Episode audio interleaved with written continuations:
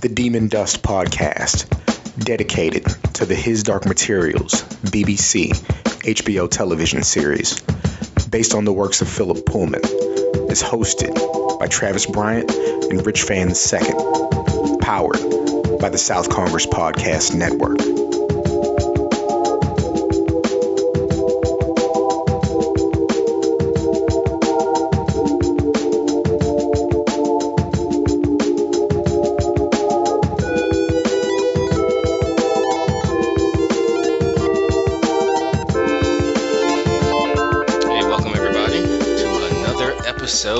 Demon Dust Podcast.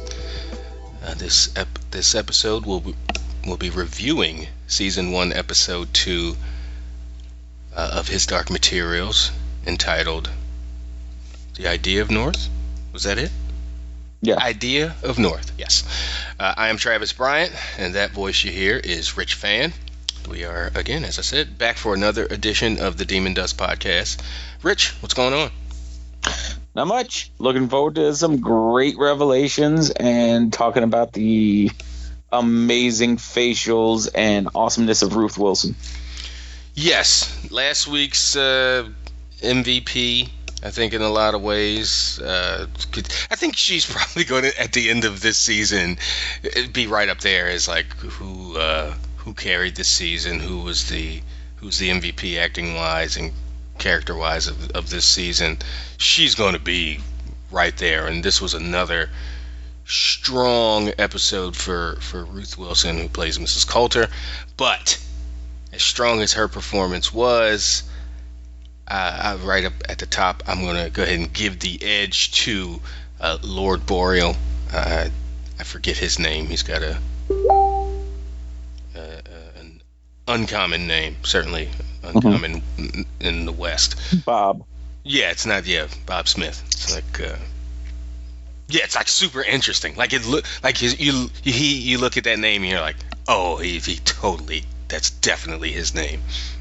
like if you're like, hey, uh, if he introduced yourself himself as uh, you know, you know Eugene, you know Stansfield, you, you just like no, like okay, Eugene, but no, but his this guy, I, I, I now I have to have to know or have to let you guys know what his name is so you understand.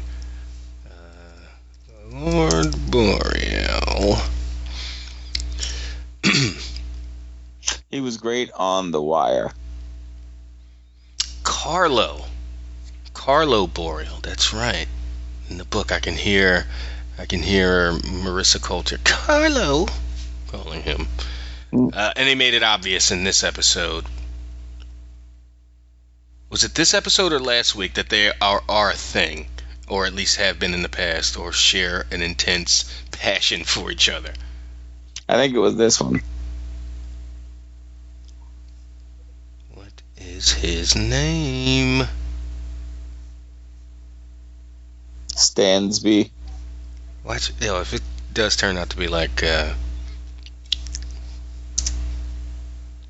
okay, Lord Boreal actor. I should have just did that in the first place. Yeah. Um, Ariyon Bakare. There you go. Yeah, A R I Y O N. So maybe it's, it's pronounced different than Ariane, but I'm pretty sure Bakare is Bakare. Yeah, Ariyon Bakare. He definitely looks like an Ariyon Bakare. So I would give, give Ariyon Bakare the nod, the MVP of the episode. I thought he was spectacular. Uh, they bought they bought him into season one where he doesn't fit in in the books. So it's not. It shouldn't be surprising that they bought some story forward also with him. Uh, crossing over into different worlds. He's already doing it. Well, he should. That's, uh, but they're already showing it on screen. Is what I what I mean. Uh, your thoughts on uh, on that reveal? That was pretty sweet. And uh, I also, th- there's a comment I got to make later Mhm. uh, when it pertains to choosing a demon and stupidity. So we'll, get to that in a minute. But yeah, I thought that was really cool. And like they said, they're going to be jumping around, but keeping the DNA of the order of the books. They're not going to be, you know, r- disrespectful. And I think this is a really good example of that. Yeah, this doesn't hurt um, the plot. I definitely understand. He's he's so he's he's found he has a window as we this isn't something that we find out uh, until book two and when he's introduced and then later in book two it's not revealed that he is who he is and that he goes back and forth but because it's television you understand they have the John Parry issue to deal with, and they just don't have 400 pages of text that they can tell that story in. That they have to keep, they have to hook people and have a myst- have a mystery kind of angle, have certain certain reveals to keep people. I don't even want to make it seem like just to keep people intrigued, like just to tell a, a story in the medium you're you're presenting it in and you don't again you don't have 400 pages you're not doing a 20 episode 22 episode season you got eight episodes you need to tell these stories uh, so so having having uh, uh, lord boreal cross over into will cross over Yeah. into another world that is our world for for all intents and purposes uh, there was a comment why does Lord Boreal have a smartphone when it's supposed to be 1995? Like, fam, the book. That's because the book it was written in 1995 or, the, the 90s. When did the subtle knife come out? I think, yeah, like 97 or something. 2000, and then the last one came out in like 2003. It's I, I had questions too because I'm like alethiometer, airship, iPhone 10. What? yeah, well, when you saw him, when you saw the window that he crossed over through, yeah. you didn't. When he said, when he's in the crypt, and he and he figures out the skull that they already treated and broke down, and Yeah, he's like, this isn't it. this isn't Grumman. This isn't Stanislaus Grumman, who's also known as uh, John Parry, Joe Perry. Um, it, he then goes tells his his demon, uh, we we got to cross, and right there I was like, oh my God, he's going to go to, he's coming to our world. Like holy crap, and he did. That wasn't obvious to you as a as a book reader. What was that? I don't, as a show watcher, I thought that was a delightful surprise, and Oh. I didn't know what. it was a surprise, I think, for everybody. I don't care what level of. Uh, Yeah, but you're like, you're like, what happened? Tell me, what what you think about that? I'm like, sir, I will plead the fifth. I am not gonna have a listener give us a star because these mofo's are. yeah, Friday was like I was jarred. I didn't understand what was happening with the with the cars and you know the traffic and everything, all the modern stuff. Beep beep. I'm like, y'all are. What is wrong with y'all? But yeah, no, I I, I understood what was going on right away, and I was like, wow, this is bringing bringing this forward is is uh, woo. Uh, so yeah, so he's in Boreal's in our world, and he he texts the guy, and uh, you know, Thomas. His text game is trash, by the way, which is very understandable. You know, he's definitely one finger, one letter and number at a time. Beep, boop, bop, beep, boop, send. He's not holding it thumbs, both thumbs going, or even holding it with one hand, one finger. He's like very carefully, meticulously typing out his message because he's not from this world. Everything is strange but familiar because he's obviously been there. He has he's established.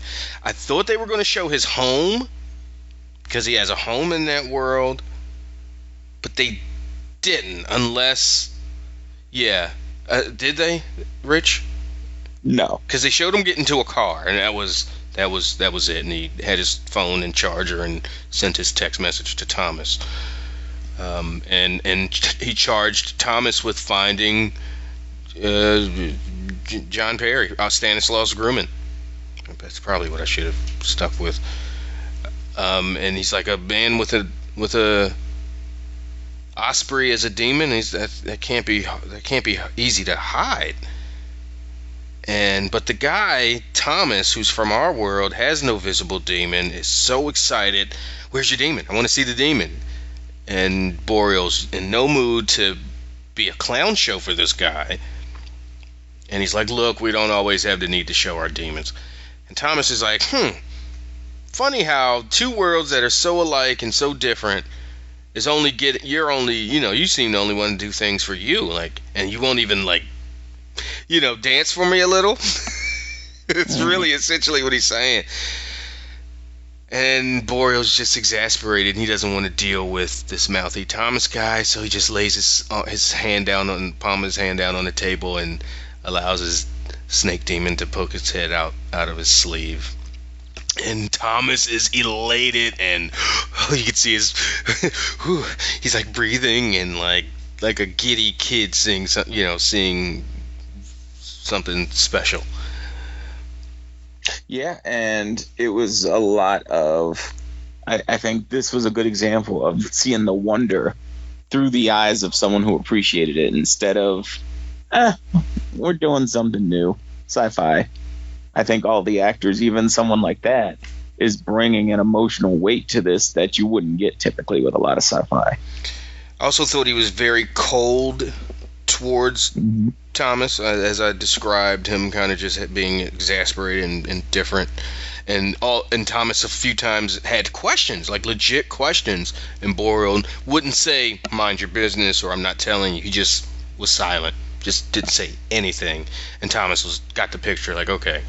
And I, I, I don't know. As far as like, you know, like he says, you know, I don't pay you to do this. I pay you to get results or whatever the line was. Like I get it. He's keeping it transactional, but you should probably like this guy knows a lot about you that you can't you would not want to be exposed in any way you might be cunning and clever and smart and have resources, but like he lives in that world. All he needs to do is follow you one time to your window and or hire a PI or what whatever. Like you just don't there's no need to be a scumbag to that guy. No need to like uh, give in to his his every little whim and delight and be you know a dancing monkey for the guy, but no need to show s- such obvious uh, uh, content for him either.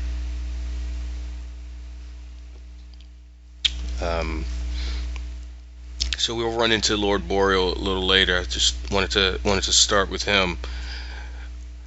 Uh, let's let's let's uh, Lyra as a character in the books was a fantastic liar right? She was. I, I, think I talked about last week. Like we didn't get to we didn't get to see her in action. We didn't get to see her, you know, making up stories on the spot and and getting out of jams using her her cunning and wit and and lying skill. Just to be frank. And they tried in this episode to do that a few times to get that across, but they came across as she's not a good liar. Or at least maybe it's just with Mrs. Coulter, but they didn't show her with other people being having people wrapped around her finger, like sort of with the librarian in episode one. But as far she never she didn't really lie to him. She deceived him, I guess you could say, into so she could escape. But she didn't have she didn't get out of a situation. They didn't make it clear and obvious that that's a skill she has.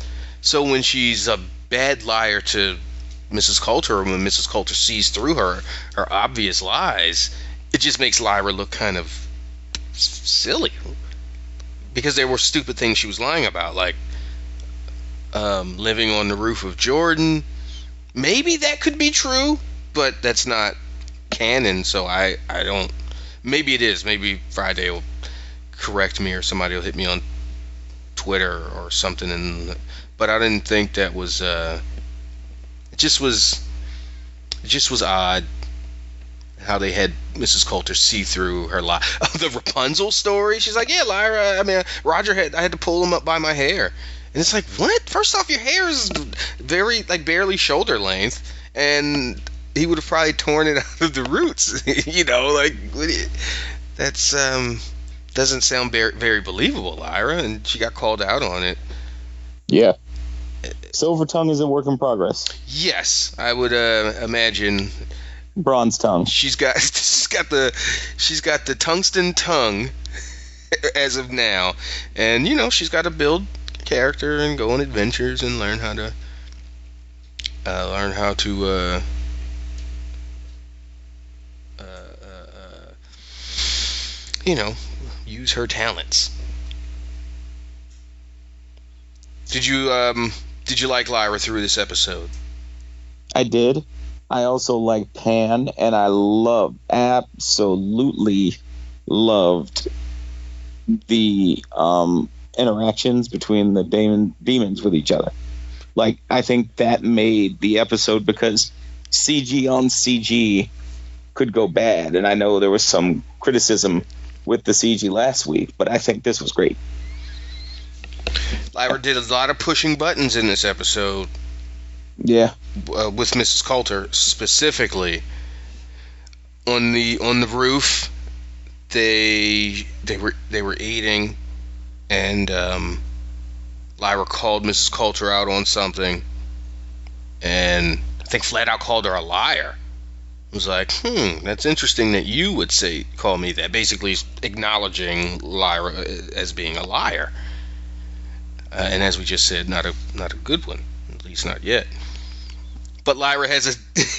I think what they are showing is she's a. She's not only is she a. Uh, they're showing that she, her her cunning is seeing, being able to tell when someone's lying. Maybe not at the beginning when she's just infatuated with Mrs. Coulter, but you know she lived with her for a few weeks, and in the books they really got a, they got it across that she was living in London. This was a this wasn't like I think in this episode you got the idea that she was there for maybe a week.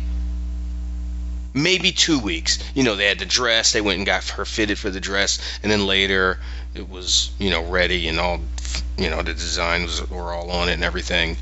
But it only seemed like a week or two stay. In the books, it seemed like a at least a month or two stay like where this where the routine is what got Lyra. And and Lyra was so in the book so infatuated with that lifestyle and taking bubble baths and wearing pretty dresses and getting her hair done. And in the show she's like has it she's like eh, it's not a lot of room in this dress. I want to run around. In the book lyra embraced all that girly stuff because it was the first time she'd gotten to do it. So she wasn't resistant to uh yeah resistant to it at all um, and it was Pan in the books that was like, You're just her pretty little pet. She's got you on a leash. And, and it was that kind of persistent needling from Pan to one day she realized, and it was the day of the part, the night of the party that we got to see in this episode. Oh crap, we we got to get out of here. There is no this whole, you know, uh, finding Roger thing or finding the missing children or whatever. I think, it, yeah, I'm sure it was Roger in the books as well as the rest of the kids. But it was it was pretty much what we saw in this episode. She realized it, but it was over the course of a few months, at least multiple weeks. Um, but they kind of jam this jam that all into a, maybe a two week stay, which again you got to understand the medium and but I think there's a way to to depict in a TV show two months has passed. Yeah, that's wild.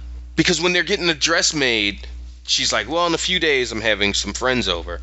So it's like, well, it's like three days, maybe a business week at most later. So it just felt short, and they didn't have. It. It just seemed like uh, the infatuation with Mrs. Coulter didn't last very long, um, and the dynamic between her and Pan was is just a little different. And, and again, that's and that's okay. It's uh, when you got 400 pages to tell a story, you can you can you can dedicate. It's not like in the movie where I thought, we'll see what the in the next two or three episodes her her her dealings with Gyptians and her travels to the Fen. Um, I thought in, in in the books, you know, she's with the Gyptians again at least three to six months, hanging out with them. It felt like, and in the movie, it felt like a weekend jaunt. She's like, "Oh, I'm hanging with the Gyptians on a, on a three day weekend. We're going to the Fens for for you know Memorial Day. Weekend. Yeah, hanging out with the Egypt- with the Gyptians. Be back. Bye." Be back. Um, so yeah, I, I, I think uh, we'll get to see, obviously, with the Gyptians uh, coming up soon when she get, when she's uh, when she interacts with them. Um, let's talk about let's talk about that apartment and that immac- that immaculately clean apartment and ventilation system that Mrs. Coulter has. So Yeah. so there were like pipes like rattling, or at least that's what she thought. Lyra thought, and Pan would wake her up in the middle of the night, like, "Hey, what, what, you hear that noise?" They would hear noise through the vent, echoes of something clanging.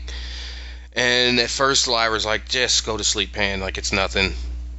And um, and but it kept happening. And one night she goes to explore, and she opens Mrs. Coulter's study door, and her golden monkey is there, but she's not. She's she then calls Lyra, Lyra, and she's way down the hall, and Lyra's so confused, like how the hell? And then she, as she walks up the hall, the golden monkey's next to her, and Lyra's like, "Whoa, how are you so? How are you able to be so far away from your demon? And she's like, what do you mean? He's right here with me the whole time. And she's like, no, he was in the study. You were down the hall. And she's like, gaslighting her. I don't know what you're talking about, Lyra. He's right here. You can see him. And just left her in this, this state of confusion, like, what is the, how the, who the, and she did the whole, you're just sleepy kind of thing too that you can do to kids. You're you're seeing things because you're you haven't woken up fully yet. All right, so we got Lyra being gaslit by Mrs. Coulter in the hallway, who just who's who just did that thing that you can do to kids.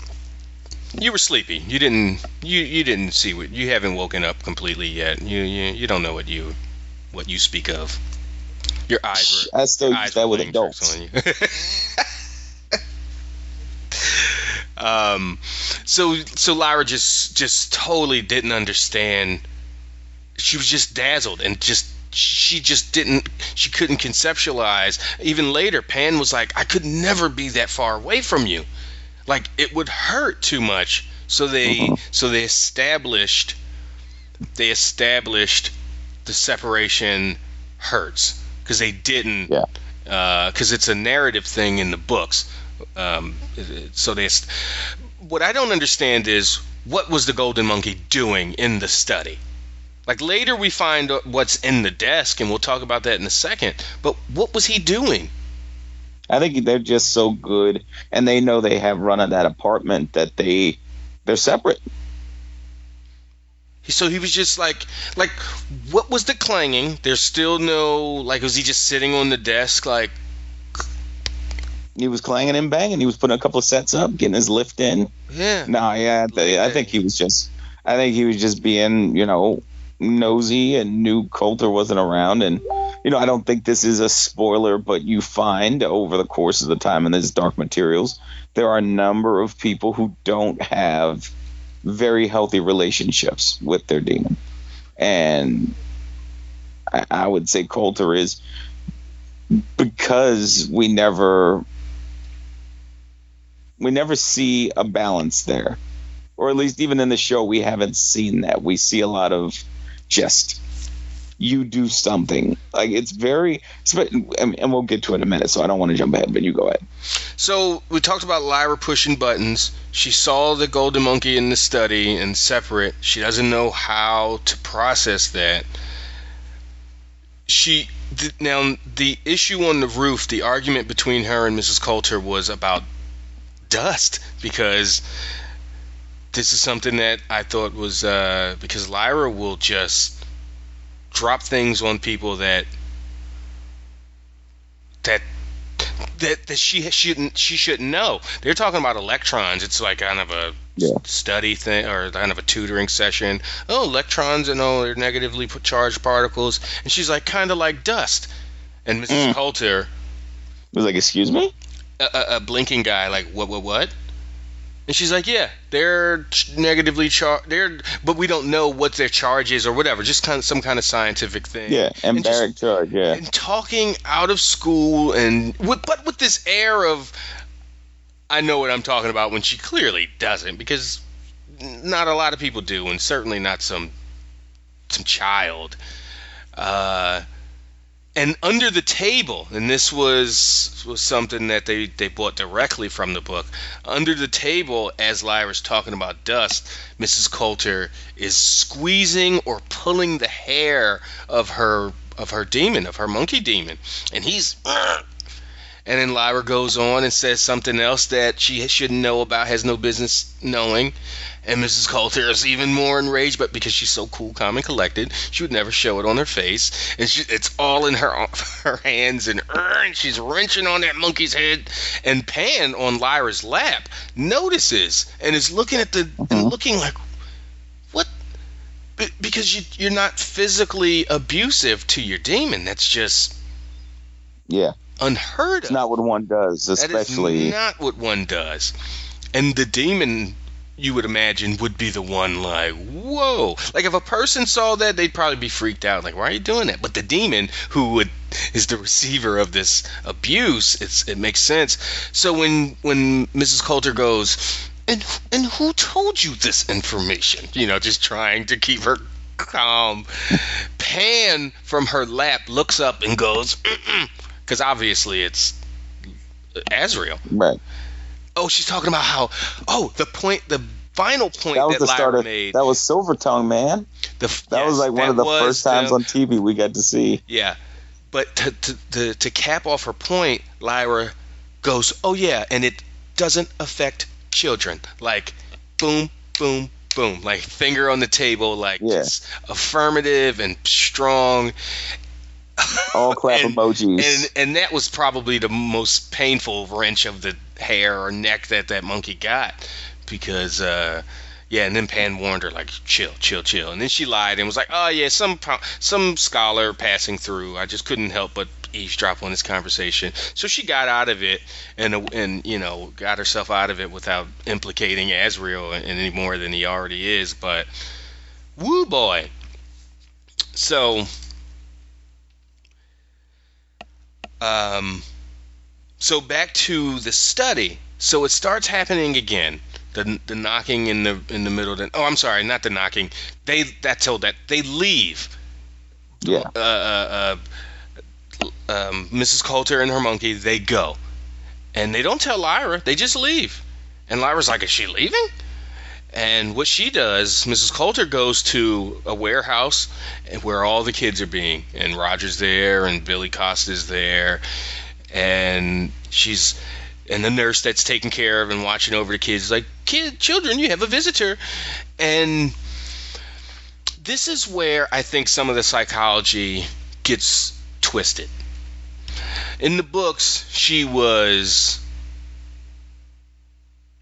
and I guess and Friday did kind of kind of I th- wasn't she more of an on the street she didn't throw nets over him and kidnap him herself but she certainly No. did a lot of the luring and and this is where Tony Makarios being merged with Billy Costa gets merging them again like they did in the movie this is where it gets a little hinky because Tony Makarios is a street urchin. His mom was a drunk and didn't care about him. And he ran the streets, pickpocketing and stealing bread to get by because, you know, he didn't have food at home and his family was super poor.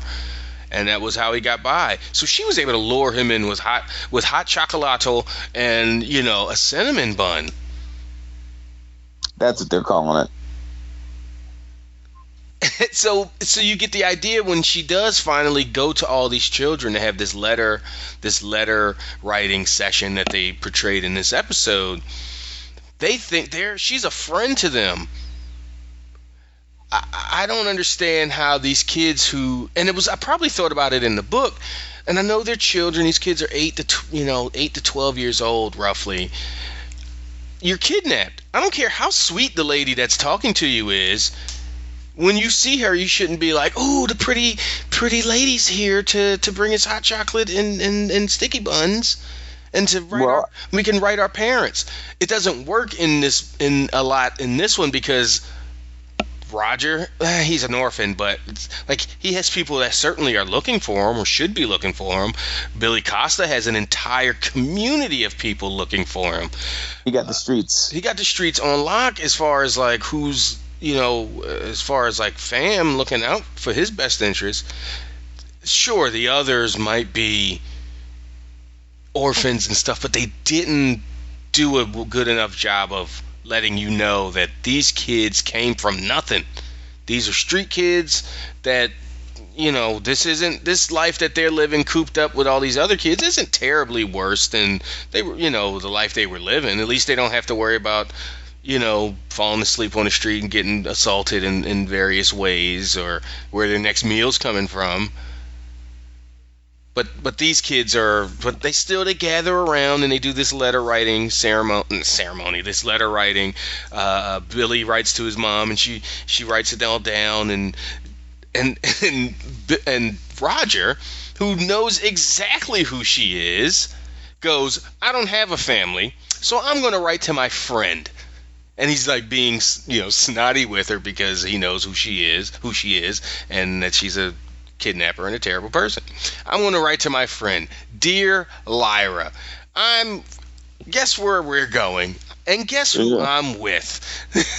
He was so sassy in that moment because he, he could be. He felt righteously indignant and and I don't know if he thought. That, I think he obviously knew that letter was not going to get to who it was intended for, and it certainly didn't because as she left that warehouse and locked those kids back in their grubby little room with that nurse, she threw them in the incinerator and stood there in weird glee and uh, and watched those letters burn.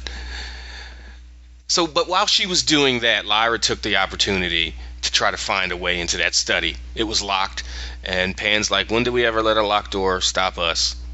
And they found a way through a vent, and they they realized this is how the monkey's able to travel and separate. Even they can separate, and this is how he gets through the apartment without being seen. They've all they've he's probably been spying on us and hearing everything and watching us through the vents. Um, so she so so she knows that she can't trust Miss Coulter. Like the all the trust is is gone, and so she's snooping and she's looking, and um. But oh, I, I missed the I, I, skipped a crucial scene to before that. Um, was it before the when the magisterium when Father MacPhail and and the other and the other uh, church guy came to the apartment? Yeah, that was pretty sweet. No, but did I? I, I don't. I, I forget. I'm just forgetting my order. Um, but I'm, I'll just stick with one part of. I'll just stick with one the the crawling through the vents. So she she gets into the study, and she's she's opening drawers, and there's schematics of um of a machine with Yeah. a blade and Lyra's like is the are, is the demon is, is the human and the demon in this machine? So it's like sinister. She knows this is something that they, they're building in the north and it's and it's mean and sinister and evil and in the music and you know you just get that feeling that she's looking at something that she shouldn't be. This is an added this is an added thing. This isn't something that's uh, that's canon. This was not in the books I have interesting feelings about it because I don't know.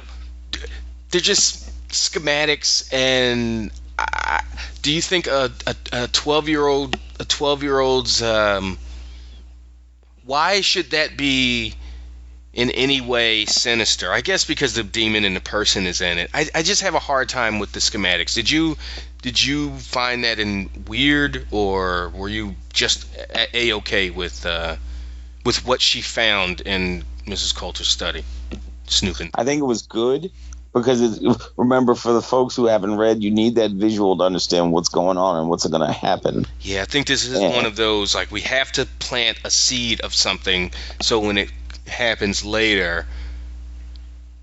Again, it's just you don't have 400 pages to tell a story, and yeah, it's about making people go, "What? What the heck?" Yeah, that's like a full triple take. Like if earlier, it was the blink gif. This is full like the meme of the dude walking down the street.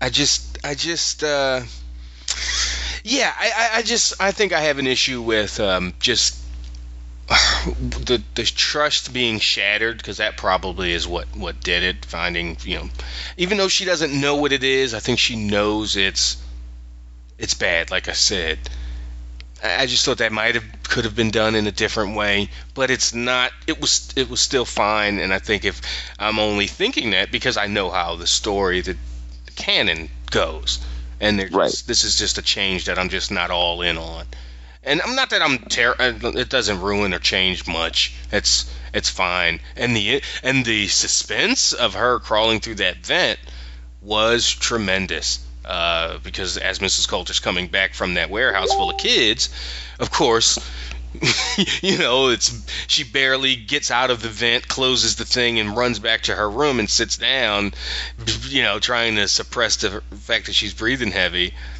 uh, and when Mrs. Coulter and her and her monkey uh, show up. And what I what made me notice that that apartment is immaculate was the fact that I thought just naturally, oh, a dust on her dress is going to give it away.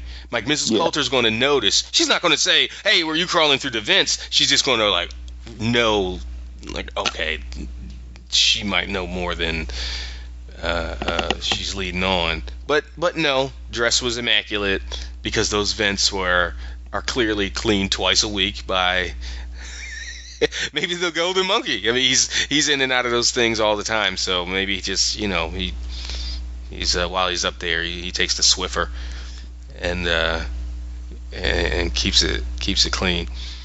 But but now I want to jump to the what led to the physical confrontation between Lyra and Mrs. Coulter, which was the physicality and the dialogue. Yeah. Verbatim, right from the book.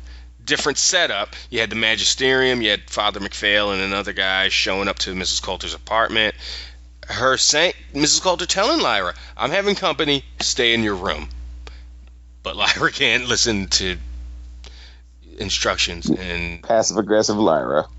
And she comes out of her room. She goes to the. She's uh, listening through the door, but anything she gets, to, she heard, it wasn't anything smoking gun. No, nothing that would make her go. or anything. It was just kind of random conversation that you had to already know what was being talked about for for for anything to make any sense. Um, but I oh in this scene I wanted to bring up Mrs. Coulter's subtle, sneaky sexuality, how she uses it. And this was definitely one of those scenes where she locks the door behind her of her study where she's sitting in there with uh, Father Mc, MacPhail, who Will Keen in real life is Dafne Keen's dad. Um, and they didn't have any any lines, any interactions. I was a little. It was just like hi bye. Yeah, they just walked past each other in the hallway. Uh, but when she locks the door behind her, she like puts the key in her bra, like the yeah. know, stores it there, like like you know, for safekeeping. And he's kind of peek like looking like. And then she's like, "You want anything?" Basically, it was like, "Hey, like, what'd you see?" would you like some tea? It's like I don't. Yeah, yeah. She was like some tea, and also I don't drink and a feel. Yeah, he's like I don't drink tea, and she goes because tea is just the subtext, or there's subtext to it. T is just the thing that's a, that that's the obvious thing, and he go and she goes. Of course you don't.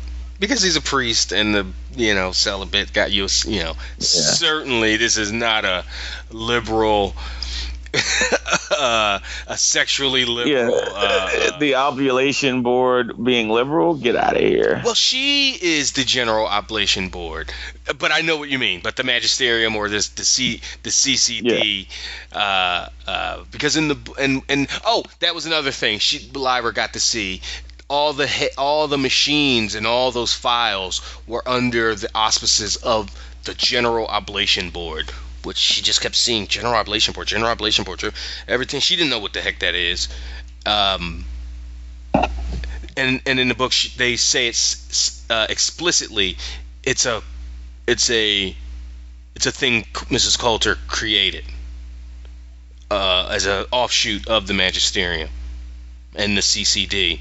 It's just another branch, but she runs it. It's her idea, and it's kidnapping kids to do this to do things. we'll find out later in the season what they're doing. I almost gave it away. Um, and so yeah, so I answered my question from earlier, like why you know the schematics.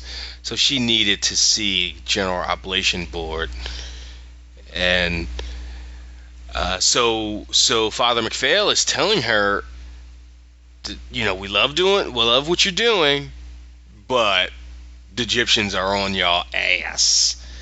Uh, Always and hands on sight. and we'll get and we'll get to the Gyptians in just a sec. But the Gyptians are on us. Things are fine. And he was relayed this information, Father MacPhail, in an earlier scene from a cardinal. And and I'm noticing a pattern that it seems the religious people have small demons. Father MacPhail has a chameleon or some kind of lizard, you know, like four inch lizard thing demon that you know runs around on his shoulder and, and his back and stuff. Um, the cardinal had some kind of bee or wasp, you know, kind of demon, and the the, the priest guy, the other father guy that came with Father MacPhail in the uh, to visit Mrs. Coulter act- who actually caught Lyra snooping and listening through the door, had a, a beetle, like a flying beetle, as a demon that crawled on his face and hung out on the guy's face, which I thought was so awesome. Demon of the episode was that guy's demon. Uh, Friday, Olga thinks small demons are s- silly and vulnerable. And Five o'clock tonight. Boom. I don't Everything changes. I, I don't think that's the case.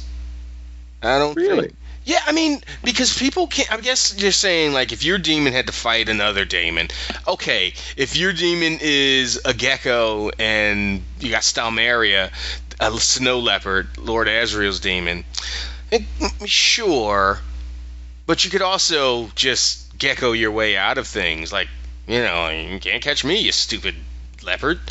You know, like a leopard trying to catch a gecko isn't exactly easy. Especially, and if you have a bird, um, you can fly out of somebody's demon's grasp, uh, or a moth, or a flying beetle like the the one priest had. It's not uh, that you're vulnerable. You just have different skill sets, and Right. a person isn't supposed to touch your demon. So, whether you have a lion demon or a moth, person, the human on demon aspect is is void because of the great taboo. Well, at some point they're going to have to play that game of what are we doing with TV? What- I mean, you know, they, it's BBC, so they've done a phenomenal job of porting it over. But the yeah, when you make that decision and you're jumping and you're like, this is my name. Here's where I grew up, Mhm. because it isn't just a name. It's not like it's you go several la- layers deep, kind of like you do when you're in WITSEC. Not even sure I know what that is. Uh, diplomatic immunity, uh, witness security. Oh, okay. Mr. State Department, secret spy over here. I I nope. I mean that one dude got the activation code wrong, and now he's sitting uh, with his ex girlfriend's arms. Mm-hmm. Um, so yeah, just to finish out that scene, the the, the, the other priest caught caught Lyra listening, and that made um, that made Father MacPhail and and um, Mrs. Coulter in the room realize someone was outside the door. They go and investigate. They have a bit of a confrontation. Uh, uh, she escorts the men out and after some stern like you will do what you know what we have to do mrs. we will sacrifice anything. Basically the general oblation board and you specifically is are are not bigger than the magisterium. Like fam don't think the church won't throw you under the bus if they need to basically is what they what he told her.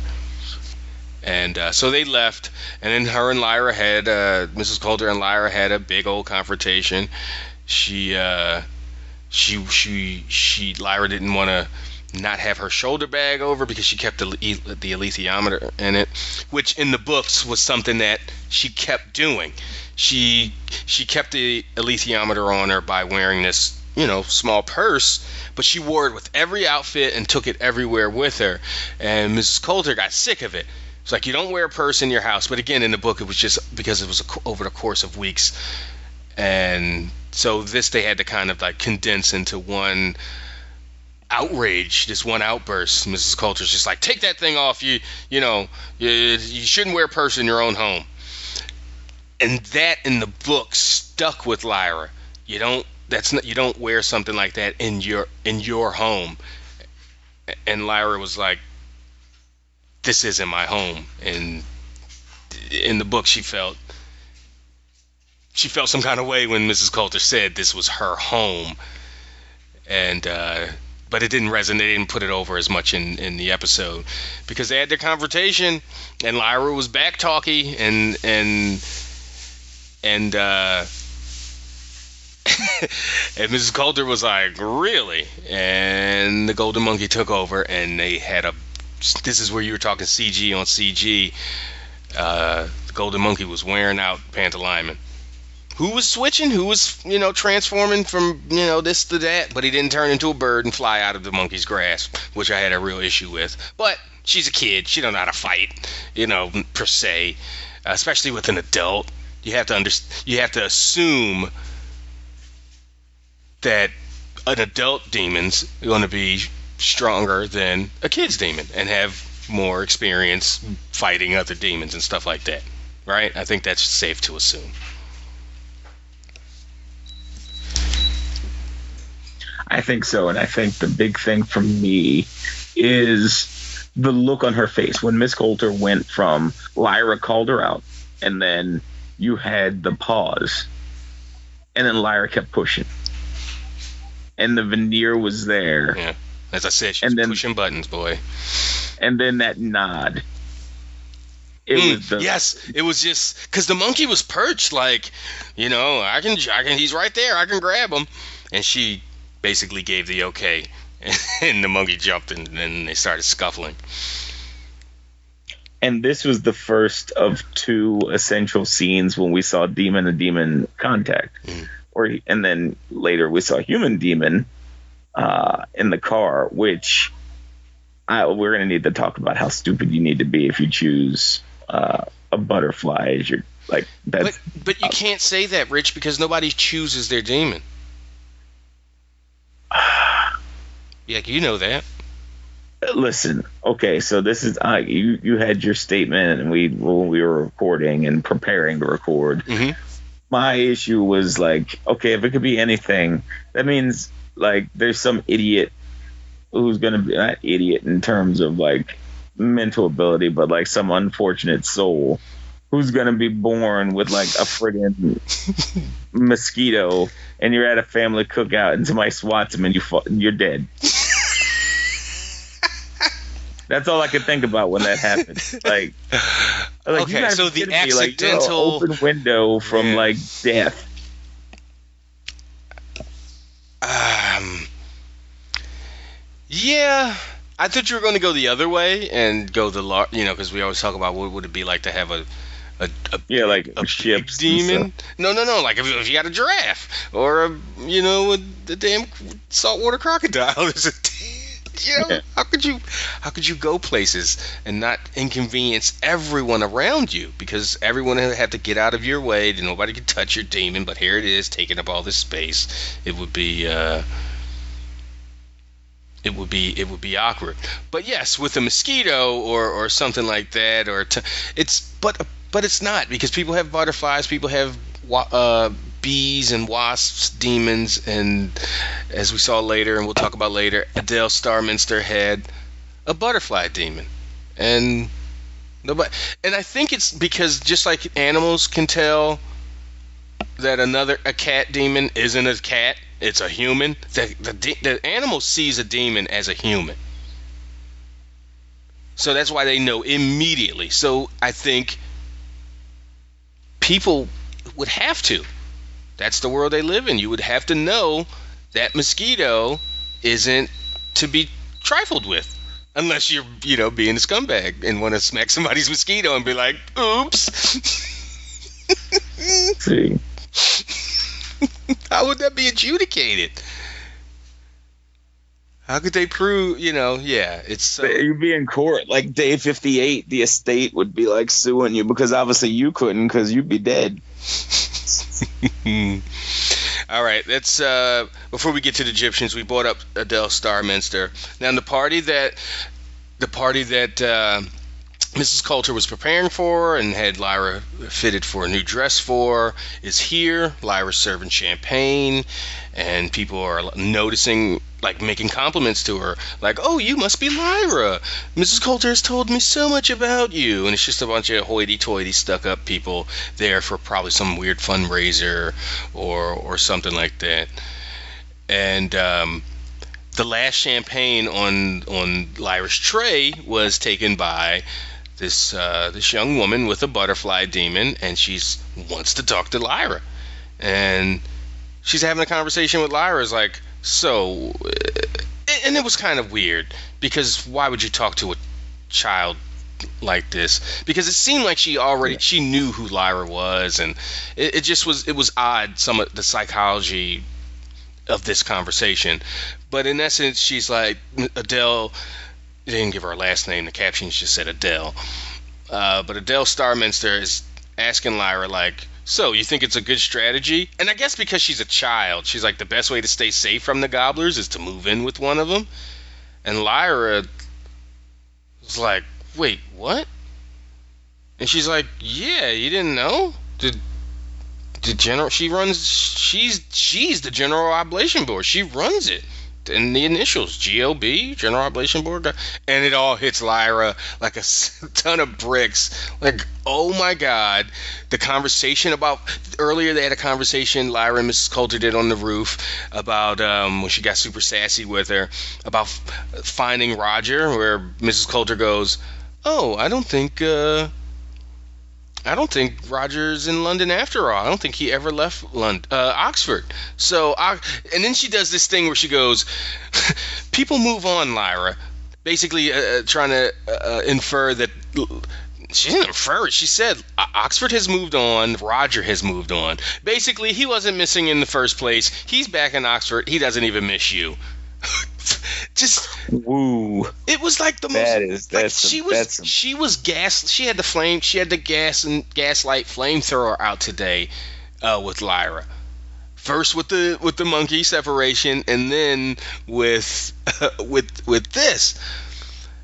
Ah, so they notice. Boreal notices who is that woman talking to Lyra. Uh, or, or I'm sorry, Mrs. Coulter asked Boreal, "Who's that?" And Boreal's like, "She's a journalist." Like, what the heck does she want to talk to Lyra? So they realize, okay, something's up. And by that time, Lyra had gotten the information and been scared crapless fr- by Adele Starminster uh, that she was a gobbler and running the gobblers, and she realized it. So she's like, I gotta get the heck out of here. That's Lyra's entire mindset now. I gotta go. And Pan's like, hey, the lift, the elevator's unmanned and unlocked because it's you know so many guests coming and going. Party. And she's like, yeah, but I can't leave without it. So she goes and grabs the the, the shoulder, the little purse with the alethiometer in it, and basically goes out of goes out of a window and walks over on a ledge and on the you know like mission impossible her mission impossible's her way out of the situation and the whole conversation they had about are you afraid of heights earlier when they were on the roof comes back because lyra who you know, as they said in episode one, as Mrs. Coulter said in episode one, I hear you treat Jordan's roofs like a thoroughfare. So none of that heights and stuff to her isn't nothing. So she escaped by going down fire escapes and, and, and all kinds of stuff. And in the meantime, Boreal took Adele Starminster to a private car out front and uh, squished her butterfly demon in his hand. So there was some speculation, and I'm and I'm watching for the third time now, and I'm looking at Boreal's hand because some people said there was dust uh, coming from his hand. Nope, it looked like they were just both knocked out. I think they they want you to think she's dead, or I not want you to think. I think that was their implication that she's dead, but her demon didn't disappear. So I'm holding out hope Adele Starminster might come back in some way because I don't think she's dead. No, she's definitely. I I think you're right. I think Because I I because when I demons she's- die, oh, actually, it's such I'm a. the- I'm- you think she's dead? You think that's a I think she's dead. Okay. And I think that's just an affordability. Like they, to me, I think feel like BBC didn't want to spend the money. Uh, they, they didn't want to spend the money on a tiny little sp- sparkle of, of smoke or dust coming from. No, they hand. wanted it to look good because otherwise it's gonna be like, poof. Like what happened? At, no. No, no, no. So he has it in his hand. He he, he traps it He in his, crushed in his that hand, sucker. and then he goes squish, and he closes his. He makes a fist, and he closes it, and she she passes out, or she slumps over, and is presumed dead. And then he opens his hand, and there's the butterfly squished. But the But it's yeah, but it's squished. That's what I mean. Like I don't think they wanted to explain the dis like the dissolve as is as it is in the book and we're went going to more with we're going to see a ton of demons die real soon maybe or a ton of people die and then their demons disappear when you know because that's what it that's what happens and we're and we're going to see them poof out of existence and roger even said in episode one like why do why do demons poof out of existence disappear and humans leave these nasty skeletons behind but they didn't show the poof and we're going to see a bunch of poof coming it's it's it's yeah uh, so so I'm holding out hope that Adele Starminster Minster is alive. You heard it here for uh, first, folks. Adele Starminster is alive. Okay. Oh, and before we move off of uh, off of Lyra and Mrs. Coulter and talk about the, the Gyptians, um, the violence against your your own demon. She's only one of two characters in the entire his Dark Materials universe so far, and all the stuff that we've read. That is uh, physically guilty of that. yeah, that's physically abusive. Even not as much as the second uh, uh, person. Who Yeah, the second person's a little yeah. Yeah, it's, it's Yeah. very extreme. She's just, you know, she pop, you know, smacks it upside the head, and you know, and when she doesn't want to show her anger on her face, she, sque- you know, squeezed its neck or you know, pulled its hair or whatever fur. Um, but yeah, she's still one of only one of two people, and, and so far she's the only person that you know until you get to until you get to the Book of Dust trilogy, you don't meet anyone else. Um. So okay. Now let's talk. Now before we move on, oh yeah. I wanted to how we I don't think we went too much. Maybe my brain shut down and I missed this part. How Miss Coulter dropped that bomb on Lyra. That's right. Thank you for not for not letting me forget this. So in their tussle, in their tussle, Mrs. Coulter's just letting that monkey beat up Pantalaimon and squish him and, and, and pull his ear and stuff. And she's like, and the book dialogue was right. Like I said earlier, the dialogue and the physical stuff was right there. The monkey's just wrenching back on Pan's ear, and she's like, if you continue to act to to behave in this vile, this vulgar and coarse manner, and it was just like, boom, this is book dialogue right on it. She's like, we'll be forced to have these physical confrontations, and I will win. And she's right. She's an adult. Of course, she's going to win. She's bigger and stronger and Right. way more manipulative and cunning. Monkey's got grown man strength. Straight up. Um, but then Lyra goes, "This isn't you. This isn't the you know. My uncle would never stand for this." And that just sets something off in Mrs. Coulter. Like, Asriel's a failure as a man, and a fa- and she's like, and a failure as a father. And she catches herself, and the monkey immediately releases Pan, and Lyra's like, "What the, what? Are you saying?" And then they go through this whole thing of the realization that that Asriel's Lyra's biological father. That was something Lyra did, was not aware of. She thought her parents died in an airship accident, and Lyra, you know, what about where, my mother? Who's she then?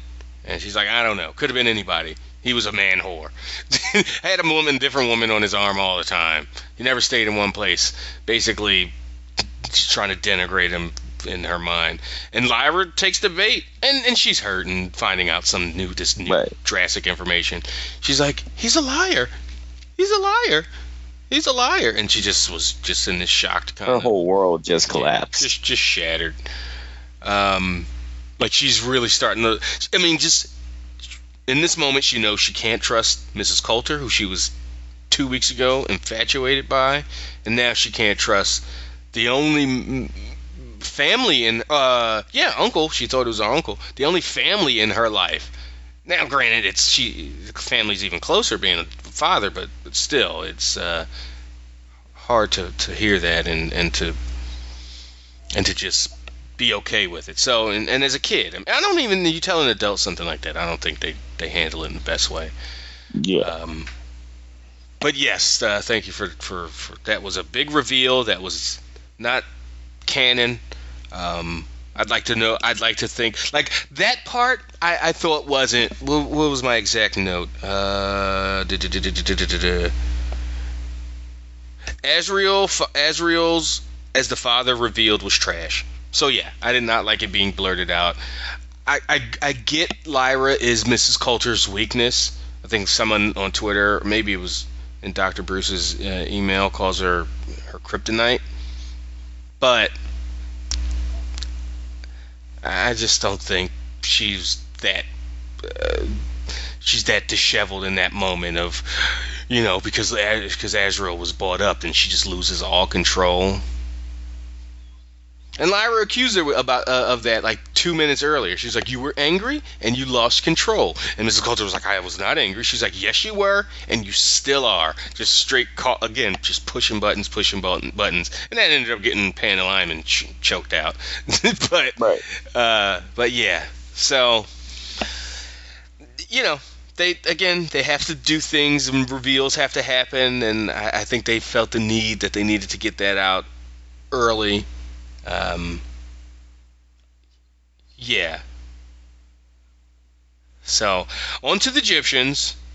Yes, sir. Uh, the first thing I want to bring up is I'm, I think I bo- I completely botched last week. I don't think it made a giant difference in the in the context of what I was saying, but I thought John Faa was was Farder Coram and Farder Coram was John Faa last week. I did not Yeah. get yeah. So when I was talking when I was talking the age stuff still holds. I thought uh, you know whatever, but I think it's it works out better now. And it's like, oh, that's Farder Coram. Okay, that he does look older. He should. And and I just yeah, I don't know how I missed that or how I got confused last week.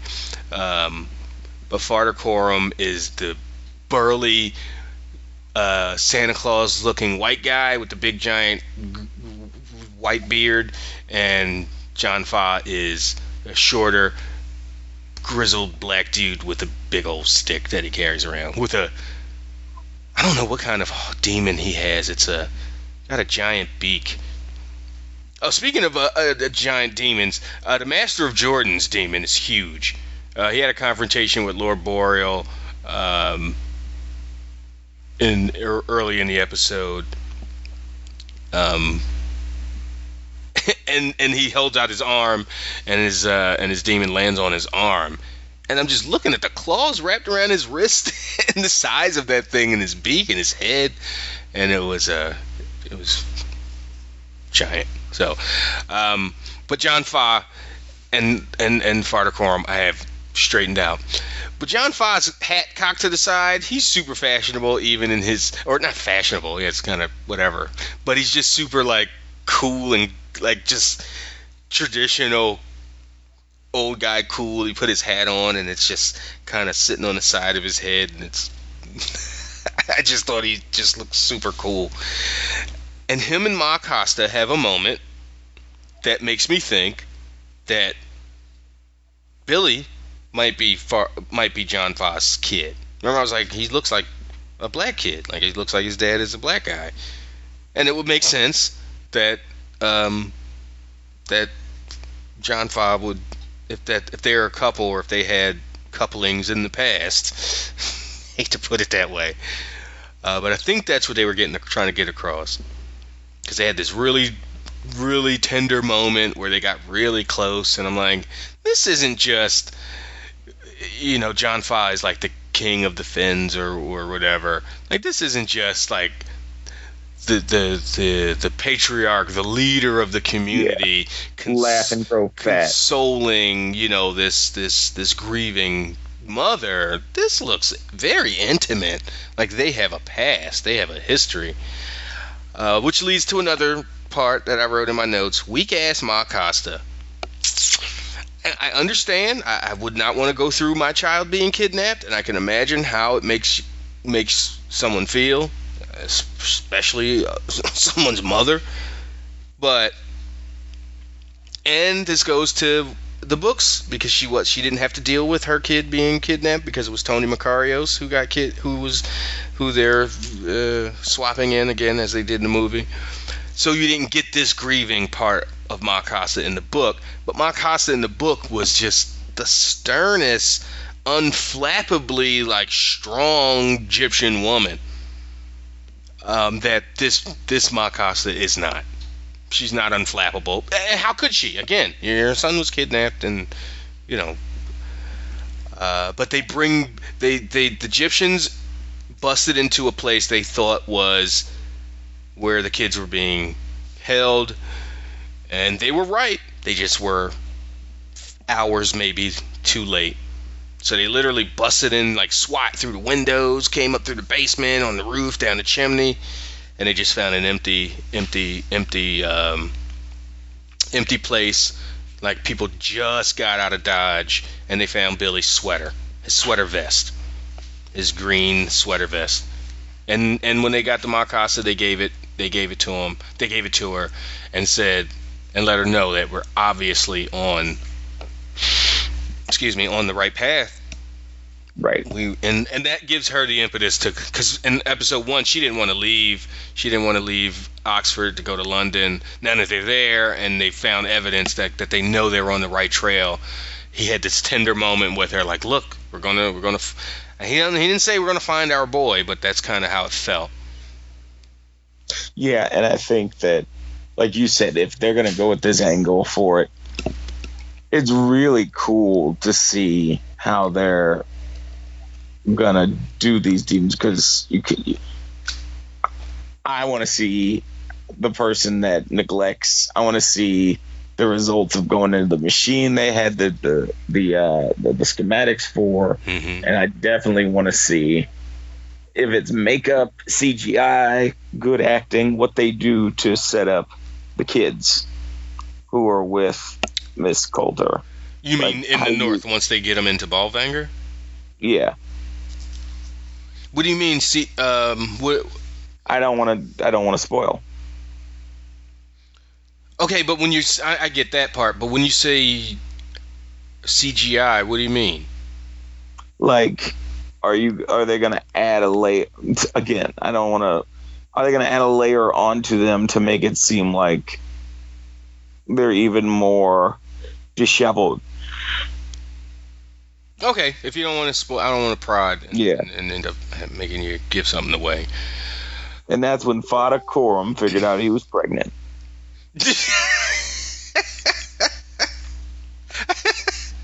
when you learn about Farder Coram's uh, uh, backstory, it won't be Mhm. that unfathomable. You know, some magic and some stuff involved, but.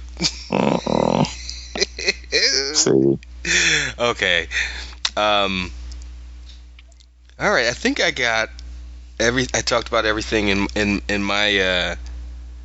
In in uh, that I that I wrote down, and I wanted to specifically make sure I talked about any anything before we get into kind of overall thumbs up, thumbs down, whatever, and and emails. uh, no, for me the biggest thing was I wanted to kind of highlight, and we did Ruth Wilson in this episode and her magnificence, and I feel like that's a mission accomplished. Yeah, yeah. Everything still so far, two episodes in, that they've done that's either added or non-canonical. I guess those same thing Yeah, is is working. It's either really working or it's like okay, well that works, and and it doesn't it just and it doesn't take away at the very least as a book reader. You're not doing something that they haven't done anything that's just egregious. Like oh that didn't happen and that doesn't that doesn't uh, what was I saying? As, as long as they're true, as long as they're true to the story, and it enhances what's canon and doesn't take away from what's canon, I'm fine with adding adding stuff or or or, or bringing certain things forward. Like they brought book two into into this season already with Boreal crossing over into another world. Um, do you th- okay without spoiling spoiling it for for for for non-book readers and book readers should know what I'm talking about. Th- Thomas, the guy Boreal has hired in in our world, so to Yeah. speak, is he? Does he? Does he die? Is he who's is he who's murdered by another major character I think so. instead of a police officer or a government agent or whatever it was in a book? Is he snooping around and ah and he falls down the thing and breaks his neck? Is it is that is that who they're setting up to be that person? That's what I think. Yeah. Or maybe a partner, because it's probably not just him. He might has a Right. he might have a, a- a person with him, but okay. Now I want to get to an email from from Matt. He emailed a week or two ago, and I just completely forgot about him last week. Um, uh, from a man, Matty Walker in the, in the UK. He chimes in, "Hey guys, hope this email finds you well, and hopefully it's not too long." Bit of background. I read his Dark Materials back in the mid 2000s, and it instantly became one of my favorite book series. I lived about a half hour away from Oxford. He's in Aylesbury.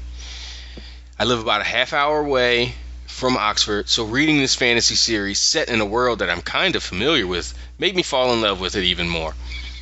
I'm currently about halfway through the Secret, Com- uh, Secret Commonwealth, which I'm loving so far. Really excited about the show. I think the cast looks incredible. The only one I'm iffy on is Lin Manuel Miranda as Lee, but I think that's just because I still picture Lee as Sam Elliott. Having said that, I'm sure Miranda will do a great job though. Before I continue with Matt's email, if you read the original description from the books of Lee Scoresby, it's way closer to Lin Manuel Miranda than Sam Elliott. So, just to, I know Sam Elliott was great, and people, even me, really find him the perfect Lee Scoresby. Um, but if you just want to be, if you want to be technical, Sam Elliott isn't the true description. You know, he doesn't fit the true canon uh, uh, description of Lee Scoresby. So thought I'd throw that in there. Uh, Matt continues. As we're st- okay, so this was a week or so ago. As we're still a week out from the show, I thought I'd email some thoughts on things you talked about last episode. Um, so he's writing after our episode with Cassie, but before last week's episode. So he says, I think my favorite Pullman book is The Subtle Knife. Okay, now I got to make sure he doesn't spoil anything.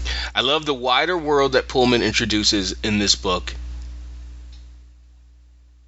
and I don't think a name is a spoiler. And Will is a really strong character. The brief stuff with his mom with his mum makes him really really relatable. Cittàgazze is also a place that I cannot wait to see televised realized in the TV show. When I listen to different podcasts and stuff, because there's a whole his Dark Materials podcast community that's so awesome. I'm so happy to be a part of. And I listen to their podcasts, whether it's the Amber Spycast or the Dark Material podcast. Mm-hmm. I can tell who's book who's a reader and who's an audio listener. because all the audio listeners n- know how to pronounce everything. You don't have to guess. So most people say Cittagazzi because that's how it's spelled, and not understanding it's a you know the Italian word and C I T I guess is shit. Uh, Yeah. So yeah, so you run into to things like that. So um, I, I think it was uh, I forget who I was listening to. I've listened to so much in the last couple of weeks as far as uh, as Dark Materials content. But yeah, when folks say Cittagazzi or um, or yes, even even the even though the guy uh, Christopher Sheen, somebody Sheen, the person Yeah. that's narrating volume or uh, the, the the Book of Dust trilogy, he says so Serafina Pacala, and it drives me nuts. And it's like, fam, did you not listen to the uh, you know how it's it's Serafina Pekkala, like they said it a million times. Or he says Mulafa instead of Mulefa. I'm just like, buddy, you gotta, you gotta. so I think he's a book reader. Like, come on, if you're gonna be narrating, you gotta listen. You gotta, yeah, okay. I'm gonna get off Michael Sheen's case. Um, Matt continues. As for favorite characters not named Lyra, Iorek, or Lee, that was my stipulation. I would always ask, who's your favorite character not named Lyra, Iorek, or Lee? Because, yeah, just think a little deeper. He says, I'd have to go with Iofur Raknison. Without, Yes. without trying to give too much away, I know he's not a huge part of the grand scheme, but I love the idea of a character who's driven to abandon principles slash their nature by desire to be something they can never be. I think he's really he's an in, really interesting dude. Totally. I I'm right there with you. I talked about it in in one of these episodes about um I think it was what what scene can't they mess up? Like that they gotta Right. nail it.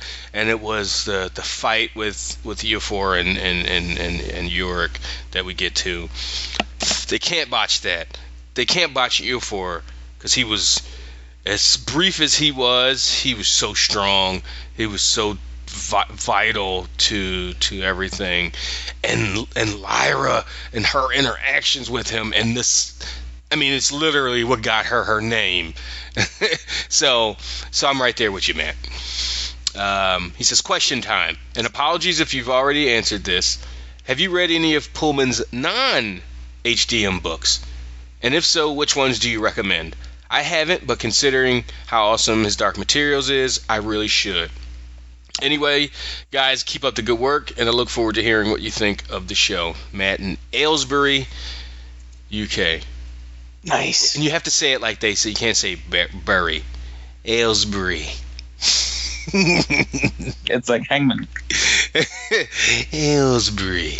It's or the. Penelope. It's the. I still can't believe Wade pronounces it Penelope. it's the great taboo. You know, like, ugh, why can't y'all just say words right?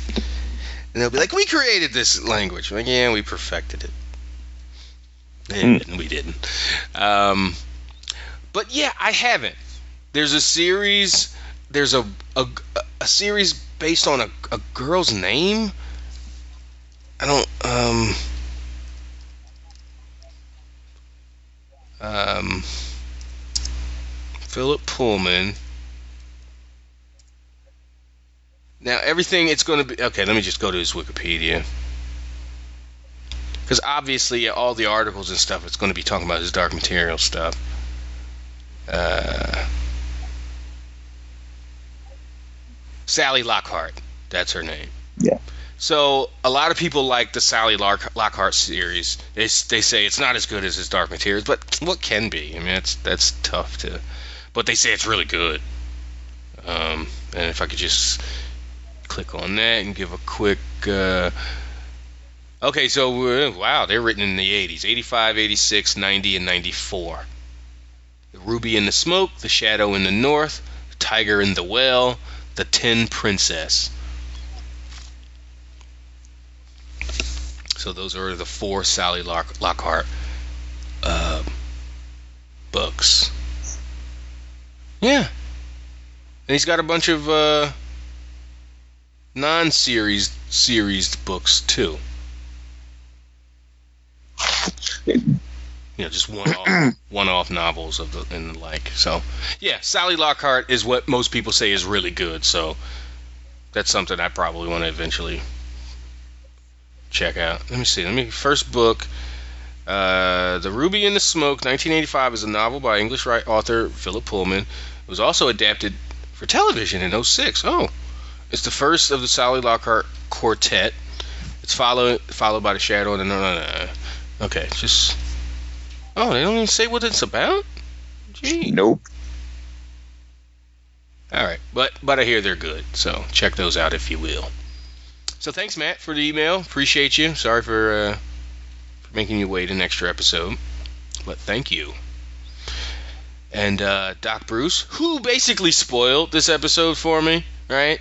Because I didn't read the tweet where he goes, "Hey, I just sent an email, but don't read it until if you haven't watched the episode." And I hadn't watched it yet. That was a few hours. I watched it. I did get to watch it on Sunday, uh, early in the states, but I hadn't by the time I read this email. And the first line, "What's good, fam?" In the books, a demon disappears when either it or their human dies. The Golden Compass had demons disappear in a flash of gold dust. This leads me to my question. Did Lord Boreal kill the journalist? I was like, wait, what, what, who, what? Ah! Close the email immediately. Because I, I knew, okay, the, the, the party was that, up, it's, it probably happens in in this episode if he's talking about a dead journalist. So I knew he was talking about Adele Starminster. So he says he's how she slumped, how she slumped after crushing her butterfly demon indicated to me she died but the crumpled demon remained in Lord Boreal's hand. Oh, yeah, see, he's had the same issue I did. How did you receive that scene, and did I miss something? Yeah, I mean, we discussed that earlier. I don't, I don't know. I think there's an argument for. It seems like Bruce is on on my end of the spectrum. Like, well, we should have seen some kind of, but definitely you can make an argument for. She did. you know, like ain't no coming back from that bit. Like she did, or or if she wasn't dead in that moment, like they definitely finished her off later, and you know rolled her in a car and threw her in the Thames or something. I don't know. but yes, I, I, I was right there with you, uh, uh, Bruce, because it's all fresh in Bruce's head. I think in the last three four weeks, Bruce has probably watched the movie and and read. He's I don't know if he's finished the Amber Spyglass, but read up to read through the Subtle Knife for sure. Um, so yeah, I think um, I think uh, that's definitely worth worth keeping an eye out. I, I think she's coming back. She might be in a body cast, but she coming back. yeah, that would be tough now that I think about it. Like, how did they reintroduce her? Even because it's not like he just you know, plucked her demon and like knocked it out or something. Like he's he smushed that little sucker. um, okay, he continues. Uh, Bruce does. Also, just give Ruth Wilson all the damn awards.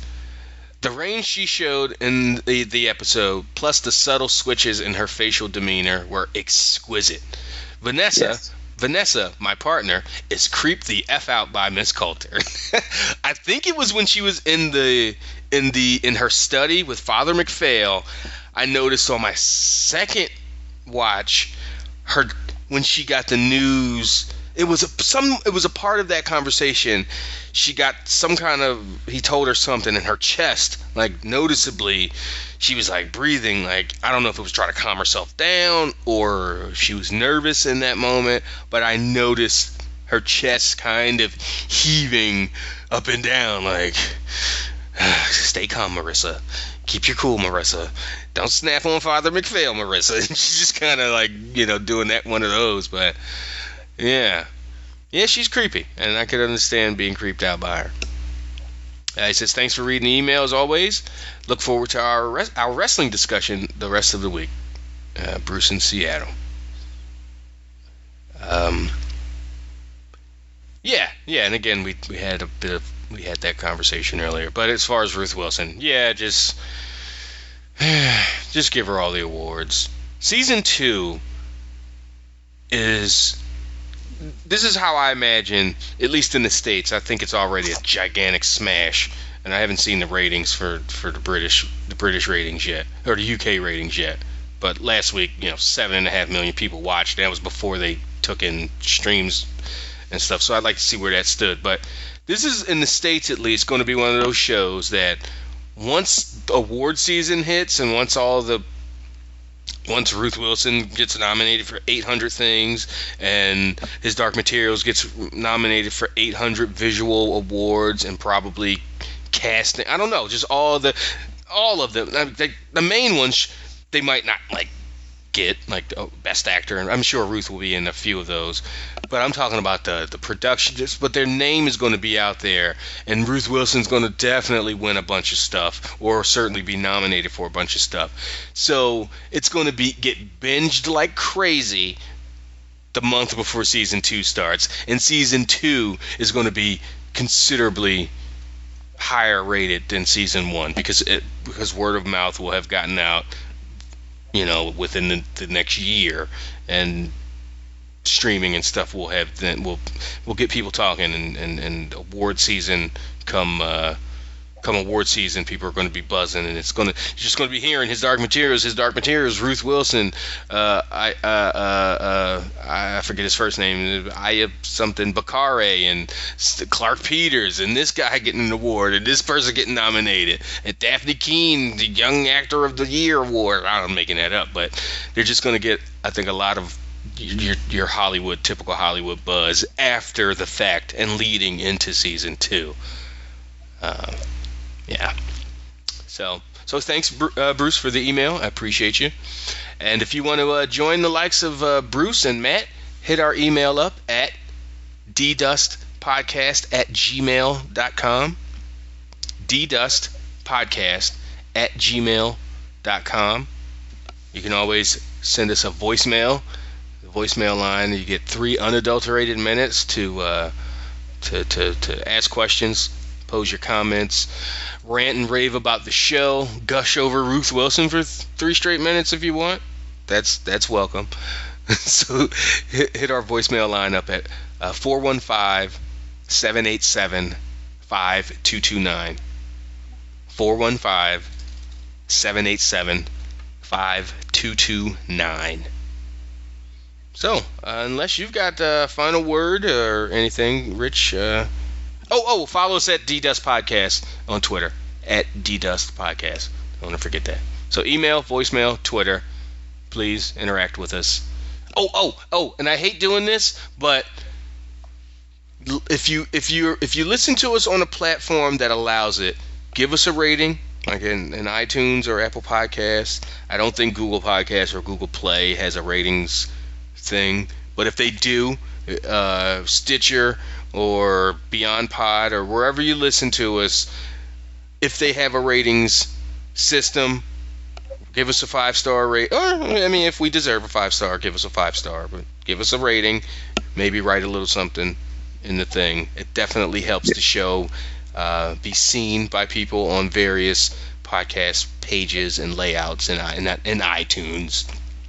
We'll be, you know, we won't be like 17 pages deep you know, we might be on the third page if you give us a, uh, some good ratings and reviews. So, so do all those things. Email us, tweet us, voicemail us, get, rate us and review us on your podcast favorite podcast platform. Yeah, reach out and touch us, fam. Straight up. Rich, any uh, final words for the folks?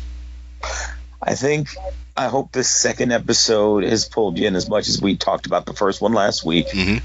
Looking forward to seeing where things go, and hopefully they get to explore Asriel a little bit because I think we're going to hit some of those Game of Thrones inner lulls where we get a lot of character development where Lyra isn't dependent on it.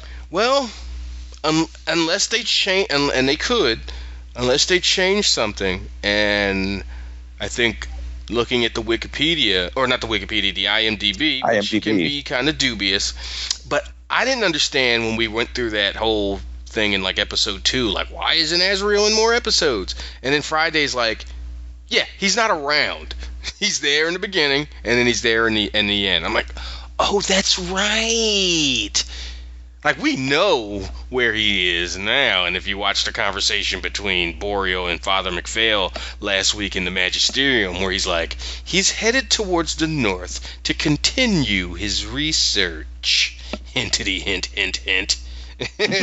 you know, um, so we know what happens to him, and and, and when when when he'll and then he'll show up. So, um, I, I I don't think we'll be seeing Asriel because that would severely alter the story if he's anywhere between episodes, you know, two through seven. Two through six Yeah. at least. Maybe you'll see him in the penultimate penultimate episode, of, of season one. But um, and also now that they've bought in the other world, and since I brought his name up uh, a few minutes ago, I think we might see Will in episode eight as a as a cliffhanger, as a you know. I don't think we'll have to wait till season two proper to meet him, to see him on screen. I mean, literally, it might be the final scene of episode eight, but I think we're going to see Will. So Yeah. people, book re- non-book readers, are like, who's Will? This is the second time I heard him. Who's this guy? Why is he so important? Like you'll see. You'll see.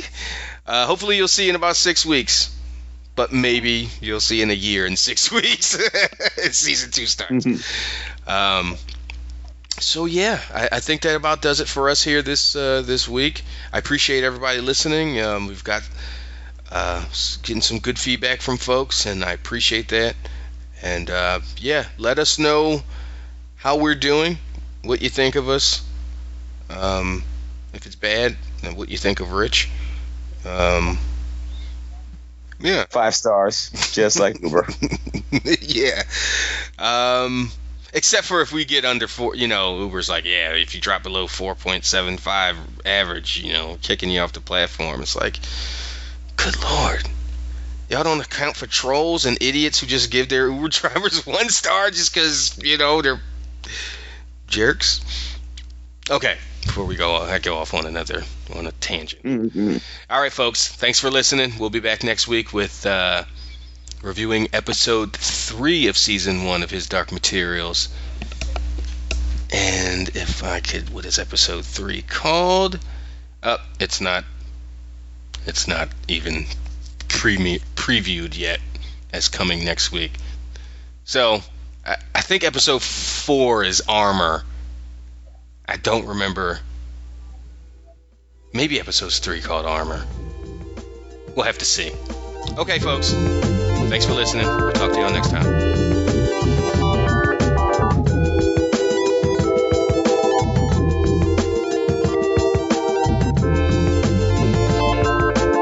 The Demon Dust Podcast is hosted by Travis Bryant and Rich Fan II and is produced by Cameron Hawkins for the South Congress Podcast Network.